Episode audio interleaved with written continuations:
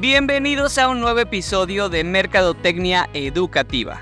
Mi nombre es Aaron Roset y hoy vamos a sumergirnos en el fascinante proceso de la planeación estratégica para colegios. Imaginemos que gestionar un colegio es como jugar ajedrez. Cada movimiento cuenta y puede ser decisivo en tu camino al éxito.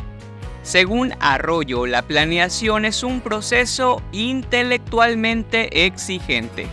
Y tiene razón, planear es un desafío intelectual. Requiere habilidades para anticiparse a necesidades antes de que se conviertan en problemas. Pero ¿cómo logramos esto? La clave está en la capacidad del colegio para obtener datos relevantes debemos preguntarles a alumnos y familias sobre la satisfacción con el servicio. Pero, ¿qué pasa después de recolectar estos datos? Hay cinco etapas claves en el proceso de planeación estratégica. La primera es determinar hechos. La segunda, detectar situaciones. La tercera, priorizar las situaciones detectadas. La cuarta, definir la mejor estrategia y finalmente medir resultados. Vamos a desglosar cada una de ellas. Primero tenemos determinar hechos. Tenemos que partir de un diagnóstico situacional, nunca desde la suposición o desde lo que creemos que necesitamos, no. Tienes que aplicar un instrumento que te brinde datos y con los cuales puedas hacer un análisis objetivo. Por ejemplo, si este año el alumnado incrementó un 15%, tienes que indagar sobre las causas para poder replicarlas en el siguiente ciclo escolar. Veamos otro caso hipotético. Si los ingresos se reducen a pesar de tener más alumnos, tienes que saber el por qué.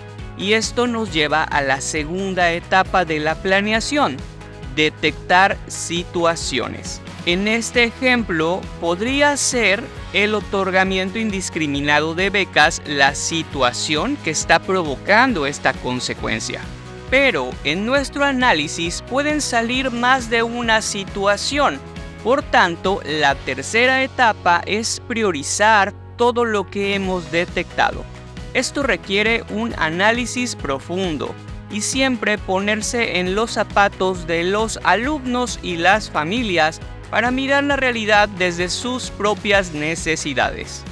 Tenemos que priorizar siempre las necesidades de nuestros alumnos y las familias. En los colegios siempre hay situaciones más prioritarias que otras. La cuarta etapa es definir la mejor estrategia. ¿Cómo vamos a abordar la situación que hemos priorizado? Pues encontrando la estrategia más adecuada para ello. Y finalmente, nuestra última etapa es medir los resultados de la estrategia aplicada. Esto es vital para entender si nuestras acciones están funcionando. La planeación estratégica no es solo números o datos, es entender las necesidades reales de nuestra comunidad educativa y actuar en consecuencia. Espero que este episodio te haya dado una nueva perspectiva sobre la planeación estratégica en colegios. Un proceso crucial que te ayudará a lograr tus metas.